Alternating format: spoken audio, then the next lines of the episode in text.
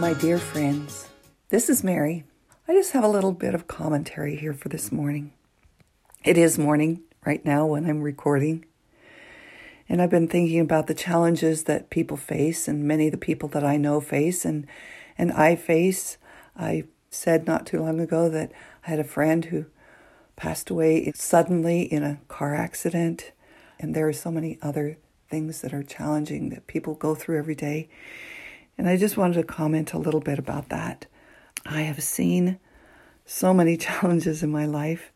And yesterday I saw on uh, one of my social media a quote, and it said, First it hurts, then it changes you, then you find a strength that you didn't know existed.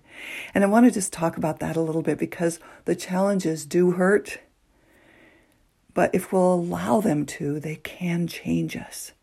And if in that process, we can find a strength that we didn't know even existed. There's a quote from the Bible that talks about weeping may endure for a night, but joy cometh in the morning. We can figuratively create mornings in our lives, morning as in the first of the day, amid the mourning of the pain and sorrow, the other kind of mourning. But we can have joy in the morning. We can put down our burdens and pick up joy and create a morning every week, every day, every month, every year, and, and just say, I'm going to let go of this burden and I'm going to choose joy. There's another verse in Psalms that says, This is the day which the Lord hath made. We will rejoice and be glad in it. Now, that's not easy to do. It's not easy to rejoice and be glad in whatever God has given us for a day. But that is something that we can do. An old preacher about a hundred years ago, Henry Fosdick, said, Real Christians do not carry their religion, their religion carries them. It's not weight, it's wings.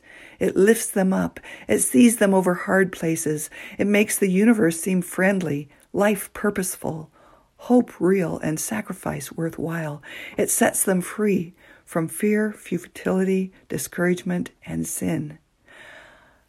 Those are promises that we have that we can choose. We can choose to look at our life. We can choose the perspective that we're going to have. Look at our life as uh, a burden, or we can look at it as wings that can carry us over the challenges of life. And there are so many people around, even though it seems like everything is lost, all is lost, there always are things around. As I said in another podcast, there are birds around that are joyful, that are can just we can just watch them and let them bring us joy. And even when the challenges come, even though first it hurts, it can change you. It's a choice to allow it to change you. Then you can find strength that you didn't know existed. And just like some of the some of the people in, in prison camps, during World War II who were in such terrible situations, they still, many of them, found joy in just serving others, in bringing hope to those around them, and allowing joy to come into their lives. So that's my my thought for today.